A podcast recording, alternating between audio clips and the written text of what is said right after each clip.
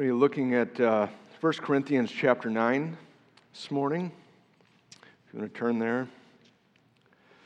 Just a refresher in the last chapter, Paul taught the Corinthians about the value of our conscience and how far we might go in order to protect our brother's faith. And in this chapter, he's moving on to talk about how far we might go to promote the faith. 1 Corinthians chapter 9. It's uh, also, you'll note, perhaps it's, it's a lengthy chapter. Um, I tried really hard to figure out how to cut it in half for someplace, and, and it just wouldn't, it wouldn't cut. You can't, you can't uh, do the first half and then you're left without a conclusion, and you can't do the second half with knowing, uh, without understanding why it's, why it's there. So, so it's all together, and that's how Paul wants it, I think. And so let's hear God's word here. 1 Corinthians chapter 9. Am I not free? Am I not an apostle? Have I not seen Jesus our Lord? Are not you my workmanship in the Lord? If to others I am not an apostle, at least I am to you, for you are the seal of my apostleship in the Lord. This is my defense to those who would examine me. Do we not have the right to eat and drink? Do we not have the right to take along a believing wife, as do the other apostles and the brothers of the Lord and Cephas? Or is it only Barnabas and I who have no right to refrain from working for a living? Who serves as a soldier at his own expense? Who plants a vineyard without eating any of its fruit? Or who tends a flock without getting some of the milk? Do I say these things on human authority? Does not the law say the same? For it is written in the law of Moses, You shall not muzzle an ox when it treads out the grain. Is it for oxen that God is concerned? Does he not speak entirely for our sake? It was written for our sake. Because the plowman should plow in hope, and the thresher should thresh in hope of sharing in the crop. If we have sown spiritual things among you, is it too much if we reap material things from you? If others share this rightful claim on you, do we not even more? Nevertheless, we have not made use of this right, but we endure anything rather than put an obstacle in the way of the gospel of Christ. Do you not know that those who are employed in the temple service get their food from the temple, and those who serve the, at the altar share in the sacrificial offerings? In the same way, the Lord commanded that those who proclaim the gospel should get their living by the gospel. But I have made no use of any of these rights nor am I writing these things to secure any such provision, for I would rather die than have anyone deprive me of my ground for boasting. For if I preach the gospel, that gives me no ground for boasting, for necessity is laid upon me. Woe to me if I do not preach the gospel. For if I do this of my own will, I have a reward, but if not of my own will, I am still entrusted with a stewardship. What then is my reward?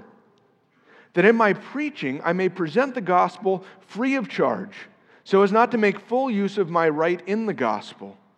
For though I am free from all, I have made myself a servant of all, that I might win more of them. To the Jews I became as a Jew in order to win Jews. To those under the law I became as one under the law, though not being myself under the law, that I might win those under the law. To those outside the law, I became as one outside the law, not being outside the law of God, but under the law of Christ, that I might win those outside the law. To the weak I became weak, that I might win the weak. I've become all things to all people, that by all means I might save some. I do it all for the sake of the gospel, that I may share with them in its blessings. Do you not know that in a race all the runners run, but only one receives the prize? So run that you may obtain it. Every athlete exercises self control in all things. They do it to receive a perishable wreath, but we an imperishable. So I do not run aimlessly. I do not box as one beating the air, but I discipline my body and keep it under control, lest after preaching to others, I myself should be disqualified. Let's ask the Lord to bless his word. Dear Almighty God, we give you thanks for calling your people here this morning, and we pray that you would speak to us. We pray, Lord, that you would uh, edify us, that you would challenge us, confront us where we need that, Lord, and, and help us to grow. Please, by your Holy Spirit, speak to your people through your word. In Jesus' name we pray. Amen. Ask you a question I'm sure you've thought about before, at least uh, on a case by case basis, anyway. How important are your rights? We're presented with new opportunities to challenge this all the time. Just think about what happens uh, when it seems like one of those rights is under threat, or perhaps maybe a little bit worse, it's already been compromised or taken away. What do you do in that place? How far would you go to defend it or to get it back? What happens, for instance, when you go through the drive through and you come out on the other side and you notice that you're missing a taco? That was me yesterday. Man, the blood boils. It's just like, how dare they? Don't they know I, I paid for that? I earned that money. They owe me. It's like forced deprivation. What, what do you do if your employer shorts your paycheck? A cop writes you a ticket without cause. Your child, who you've poured your life into somehow gets it in their head that they are entitled to make your house their house. A government deprives you of life, liberty, and the pursuit of happiness. Well, you know, it depends on the right, of course, but we're pre programmed in a certain sense to fight, right? And sometimes the injustice of it, it, it, screams out at us so loud that we feel like we can't do anything else but fight. We have to fight. That's why Mel Gibson's Braveheart speech, it resonates so deeply with us. You, you all remember that, right? I hope so. And if you haven't, you need to check it out. Uh, you can take our lives, but you can never take our freedom, right? It's the rally cry. As Americans, it makes us get up and and cheer. It's like, yes. It's the banner under which our country was born. Rights, and particularly certain inalienable ones, are what drove early American colonists to fight, kill, and die for. And we're thankful for that. Rights are also the thing that are at issue in Corinth. Whether by ignorance or intention, the Corinthians have deprived Paul of his rights. And what we have here in chapter 9 is what Paul's doing about that. First, he answers the question of whether he has any rights. Second, he explains the ground for those rights. And third, the shocking part, he explains what he does with those rights. To look at these in turn. First, does Paul have any rights? He says, verse 1 through 2 Am I not free? Which is to say, do I not have any rights? And then he continues this way well, Am I not an apostle? Have I not seen Jesus our Lord? Are not you my workmanship in the Lord? If to others I am not an apostle, at least I am to you, for you are the seal of my apostleship in the Lord. You, I don't know if it's coming across to you, but, but can you hear the sense of personal frustration in his voice? It's not so abnormal to hear an intense Paul Comes across a lot in his letters. But this is, this is a downright fiery Paul. It's as if he himself has taken offense at the Corinthians. And so we need to ask what's the big deal? Well, somehow, some way, the Corinthians have misconstrued their parts in the relationship. Instead of appreciating Paul for his years of ministry on their behalf, the fact that he's the one that left safety and comfort to come to them, a, a, destitute people, and bring them the gospel of their salvation, that he's been the one that's laboring for their good and for their growth by prayer and teaching and, and care ever since, they seem to be pushing him off. Instead of saying, um, How beautiful are the feet of those who bring good news, it's more along the lines of, Who do you think you are, Paul? Uh, and why are you still in our, our space here?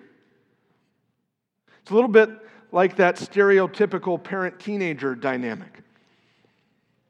By analogy, the Corinthians have been eating Paul's food, they've been wearing his clothes, they've been receiving his gifts since birth. But now somehow they feel like they're the ones who have been doing Paul the favor all of this time. We've graced you with our presence, and, and yet you're still here. In other words, Paul's frustration springs from the fact that his children in the faith, his workmanship in the Lord, that he's labored long, long for, sacrificed for, are taking him for granted. Have you ever felt that before? It doesn't feel good. It feels like uh, being taken advantage of, which is really um, blood boiling, but, but without the benefit of the injustice label. So instead of everyone recognizing that, that something's wrong, you, you're being taken advantage of, it's, it's just you, your own personal problem. You need to work that out. It's in solitude. And so Paul goes on to press the Corinthians to recognize the injustice of it. He says, verse 3 through 6, This is my defense to those who would examine me.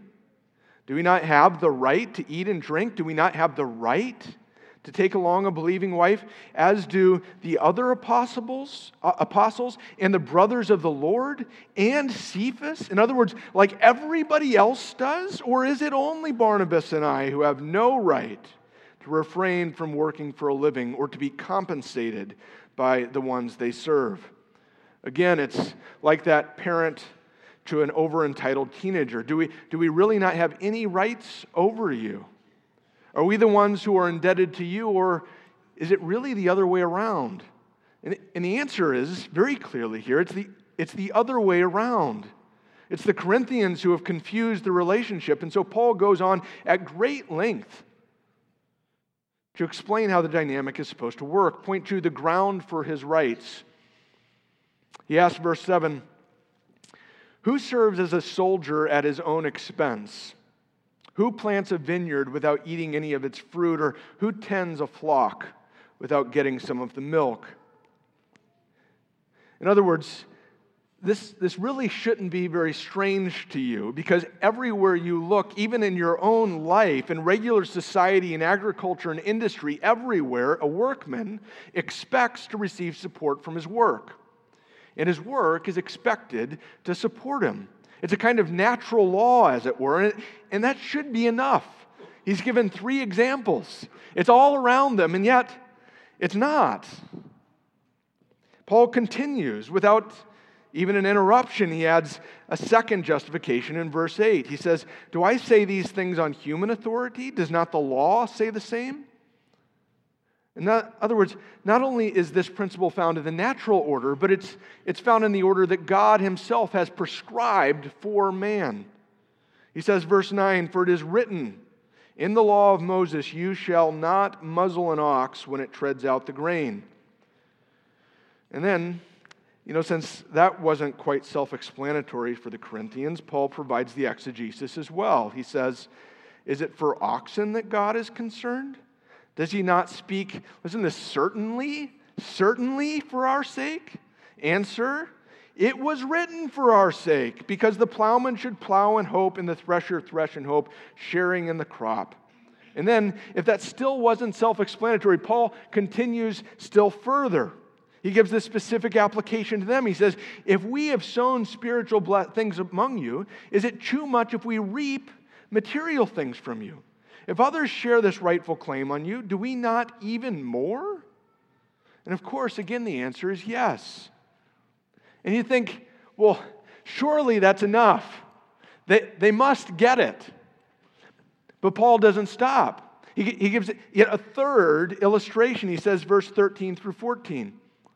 Do you not know that those who are employed in the service of the temple get their food from the temple, and those who serve at the altar share in the sacrificial offerings?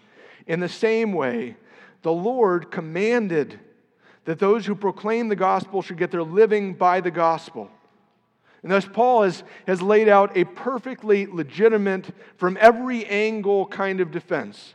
By the law of nature and Moses and from the Lord, wherever a man works, there's a right expectation that he should receive material compensation or support from that work. And so, Paul has a right to be compensated for his work among the Corinthians. And so does every laborer in their respective fields. And so, I thought it would be good for us to take an offering. No, just, just kidding. No, no, no not, not really. Uh, but, but in all seriousness, we have to ask what exactly is Paul after? Why does he feel the need to go to such great lengths to establish his right to their support? What does he mean for them to do with this? Does he, does he want them to feel bad, for instance? Does he want them to right the wrong by repaying him for services rendered? Does he want to make sure that the future congregations that they pay their ministers?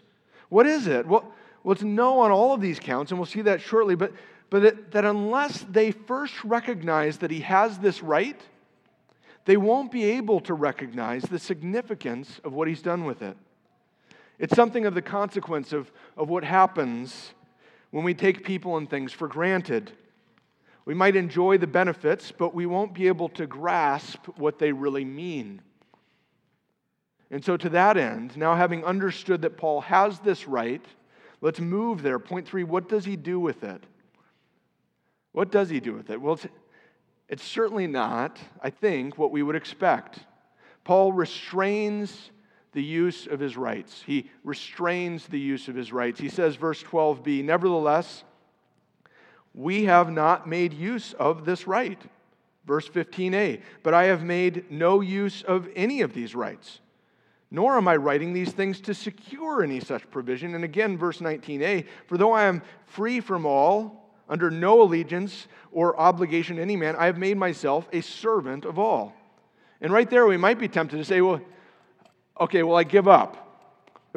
Um, couldn't, couldn't we have been better served by, by Paul if you had just skipped this part of, of the letter? What, what are we doing here? If you have the right, but you, Paul, don't want to make use of it, then isn't that your problem? Why, why even tell us about it in the first place? What's the big deal? Well, the big deal is that it answers the question of why someone would willingly give up their pay willingly serve those to whom they have no obligation. Is that something you just jump up at the opportunity for? And so, what is that for Paul? Well, he gives us a few answers, and surprisingly, at even greater length than the justification he gave for his rights. Verse 12c, he says, But we endure anything rather than put an obstacle in the way of the gospel of Christ. 15b, for I would rather die than have anyone deprive me of my ground for boasting, which is verse 18b, that in my preaching I may present the gospel free of charge. And in verse 22b, he says, I have become all things to all people, that by all means I might save some. And so, despite the many answers here and the thoroughness of their explanations, they're all saying essentially the same thing, which he puts most succinctly in verse 23. He says, I do it all for the sake of the gospel. In other words, Paul's answer is the gospel. The reason he's willing to restrain his rights isn't because he doesn't have a legitimate claim to them, but because the gospel is even more important to him. And that's what he's trying to get them to see. And so, my question for you is that is that how you see it? Is the gospel more important to you than your rights? I think sadly, the answer for many of us, just as it was for the Corinthians, is not really. That's the deep heart problem here. We tend towards a take it or leave it, convenience style approach to our faith. If it fits our schedule, if it fits our budget, it doesn't cost too much, it doesn't take too much time, it's not too hard. And in general, it, it does more for us than we do for it, then, then we might consider it. And that's not really a very Christian approach to Christianity. That's what Paul gets at in his final illustration. He says, verse 24 and following Do you not know that in a race all the runners run, but only one receives the prize? So run. Imperative, you run, that you may obtain it. Every athlete exercises self control or restraint in all things. They, they do it to receive a perishable wreath, but we an imperishable. So I do not run aimlessly. I do not box as one beating the air, but I discipline my body and keep it under control, lest after preaching to others, I myself should be disqualified. So, can you see what Paul is saying here? It's, it's not that only one of us gets saved, so like that bear joke, make sure you outrun your friends, but, but that we're not just hanging out down here in a holding pattern until Christ returns. We're supposed to be fully and fervently engaged in an urgent mission. In fact, when the disciples asked Jesus when he was coming back, it's that how long do we have to wait around question. Jesus doesn't even entertain it. He says, Acts 1 7, it is not for you to know times or seasons that the Father has fixed by his own authority. Our job isn't speculation. Our job isn't waiting around. Our job isn't biding our time or doing our own thing until, until the real work comes. But as Jesus continues, you will receive power when the Holy Spirit has come upon you, and you will be my witnesses in Jerusalem and in all Judea and Samaria and to the end of the earth. In other words, until Christ returns, we're supposed to be like disciplined athletes in a race. We have an urgent mission to bring the gospel that sinners can be saved in Christ to all the ends of the earth. And Paul is focused on that mission like a laser. Corinthians, however, are not, and oftentimes we are not. To use Paul's analogy, a great many of us are running after perishable wreaths we're sitting on the sidelines like spectators, or perhaps we don't even realize that there's a race to be run at all. And so, why? What makes Paul say, verse 15, see, I'd rather die, I'd rather die than have anyone deprive me, not of my rights, but of my ground for boasting, which is to restrain or suffer the loss of my rights which is to deprive myself of anything in my power to deprive myself of in order to advance the cause of Christ in us like a little kid. Are there any other options? Are there any uh, other choices available to me where I don't have to restrain or suffer anything? What's driving Paul that's not driving us? Well, it's really the same thing that the Corinthians are missing. As much as Paul genuinely loves them, it's, he's quite explicitly not ministering to them because of what they've done or could do for him. It's not based on a, an equation of reciprocation. And that's even in the case with something as big a deal as compensation. There's a lot. You know, when, when we get into the money conversation, boy, does that clarify things. That's how far I'll go.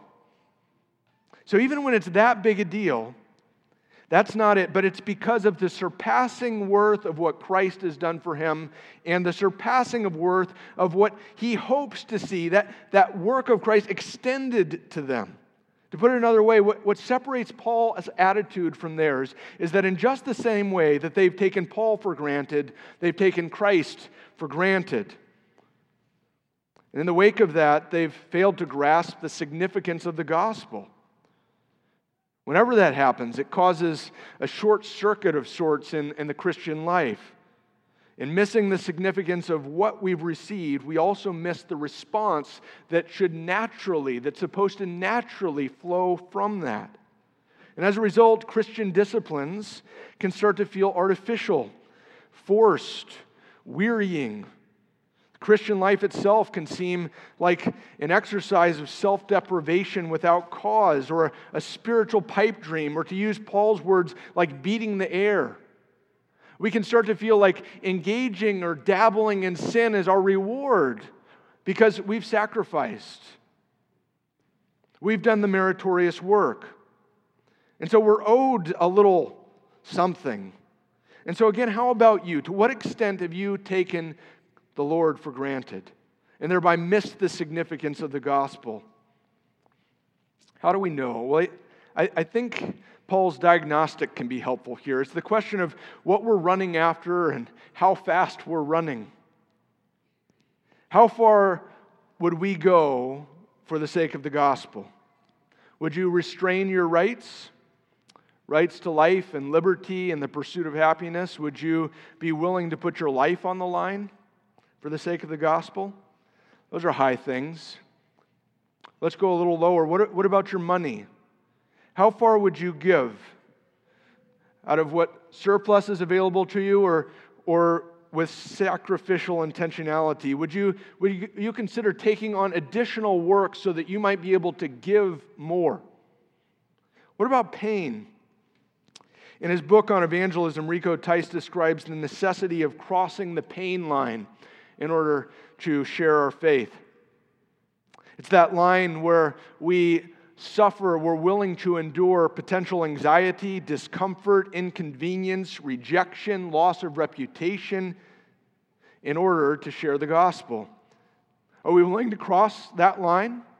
What about our home? Let's go a little lower. Are we, are we willing to open up our home to a brother or sister? Are we willing to open up our home to a stranger? These are the things that Paul is talking about here. It's the sort of thing that's supposed to be a natural response to the gospel, but for so many of us, it's, it's not. That, those things aren't natural, they're, they're like pulling teeth for us. And so, how do we grow here? What's the corrective for, for taking the Lord for granted? Well, it's not so dissimilar to the corrective for taking Paul or our parents or, or anyone else for granted. It comes from gaining a deeper understanding of what they've done for us and why. And so, to that end, let's just take a moment to remind ourselves of, of what Christ has done for us and why. I think a helpful question is um, what right do we have to the mercy of God? What entitles us to reconciliation with the Father, justification, sanctification, adoption? What entitles us to the forgiveness of our sins, an incorruptible inheritance, holiness, glory, perfect communion with Christ and all our brothers and sisters in Christ? What entitles us to eternal life? Well, the answer for our part, and you know this, is, is nada. We didn't do any special meritorious favors. We didn't contribute a single part. We brought our debts and debts alone. And so the only reason we enjoy any of these things is because of Christ who quite remarkably, and think about this, and wholly of his own accord, accord restrained his rights. Rights to glory, rights to justice, rights to power. When he was reviled, he did not revile in return. Beyond which rights, beyond which we, we, have, we have never had or could fully comprehend. He, he lays down, the king of life lays down his life and why? Because we're, we're good guys on the inside? No. Because he, he owed it to us? No. But, but interestingly, for the sake of the gospel, which has become for us everything, the ground for every good thing, for every right that we enjoy, both in this life and the one to come. That's how significant the gospel is. And so, how are we supposed to respond to that? Well, this is interesting too. What, what does Christ want us to do with this? Is, is there a purgatory, for instance, that awaits where, where Christ is, is planning for us to repay all of our debts?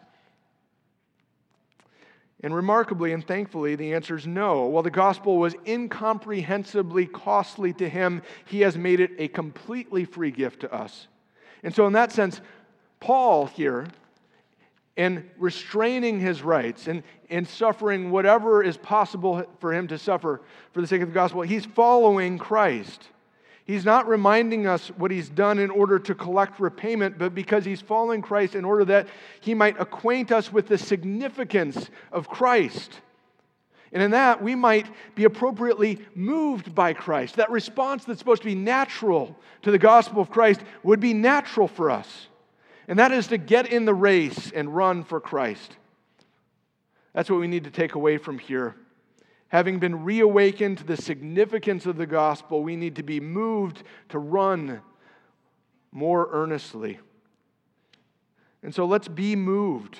You see, we, we have neither received a perishable wreath, that's not what we're chasing, nor are we engaged in an aimless, beating the air kind of spiritual pipe dream exercises. That's, a, that's not what Christianity is. The gospel of Jesus Christ is not a gospel of happy thoughts, it's not Buddhism, but it's genuine flesh and blood resurrection, eternal life, real life, real liberty, real happiness. forever. And so let's neither take Christ for granted nor cling to these temporal gifts, these rights, as if they are our ultimate self derived entitlements, but, but realizing the surpassing worth of Christ, of all that we have in Him, that He is the ground for everything that we enjoy. Let's run this race with everything that we have for Him. You see, that's who stands behind Paul's, we endure anything rather than, I would rather die than, and I've made myself a servant of all. And it's who, it's who needs to stand. It's, it's who needs to stand behind us. It's who we need to grasp so that we can say with increasing frequency, I do it all for the sake of the gospel. And so, for the sake of the gospel, that's what that we've received and that we've been appointed witnesses. Let's not settle for a comfortable, complacent, convenient style Christianity. I remember coming out to West Michigan, and um, you know, I experienced that sense of call partially because of uh, living in uh, West Missouri. It's Bible Belt, Missouri. There's a there's multiple churches on every corner. Um, it sounds like West Michigan to an extent. And I visited many of those, and I, and I saw sad churches. People uh, preaching and, and, and teaching that had very uh, little qualifications to preach and teach. It, it, it, was an experience of the blind leading the blind. And I, and I thought, you know, well, if there's that much need, perhaps the Lord may even use me. And so, uh, so I, I pursued uh, heading in that direction. Um, and then I came out here to West Michigan, and I see this, this army of saints that's been catechized to a level that I've never ever seen before, um, that is more spiritually vital and vibrant than I've ever seen before.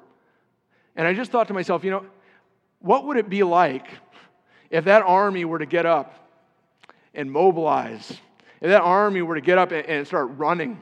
Wouldn't that be, wouldn't you like to see that? Um, I would like to see that. And, and, and, that's happening to some degree, but, but wouldn't you see, like to see a, a, a Pauline style? on fire for the Lord. I can't help myself but run for and after the Lord. That's what, that's what Paul's calling us to here. We are Christ's appointed witnesses. And so let's look to Christ. And in the power of Christ, let's strive to be a church that is increasingly on the run for Christ and after Christ. Amen? Let's pray. Dear Almighty God, you have been and you are so abundantly, overflowingly, incredibly, miraculously good to us, Lord. Patient and long suffering with us, Lord. We pray, Lord, that we might catch a vision like Paul has of the sweetness of Christ as he is offered to us in the gospel, and that that might move us, Lord. May we be your witnesses. May, may, may people look at us and say, Man, what is that person about? And we can answer, We are about Christ. Lord, please help us to grow here for your glory and for our own sake. In Jesus' name we pray. Amen.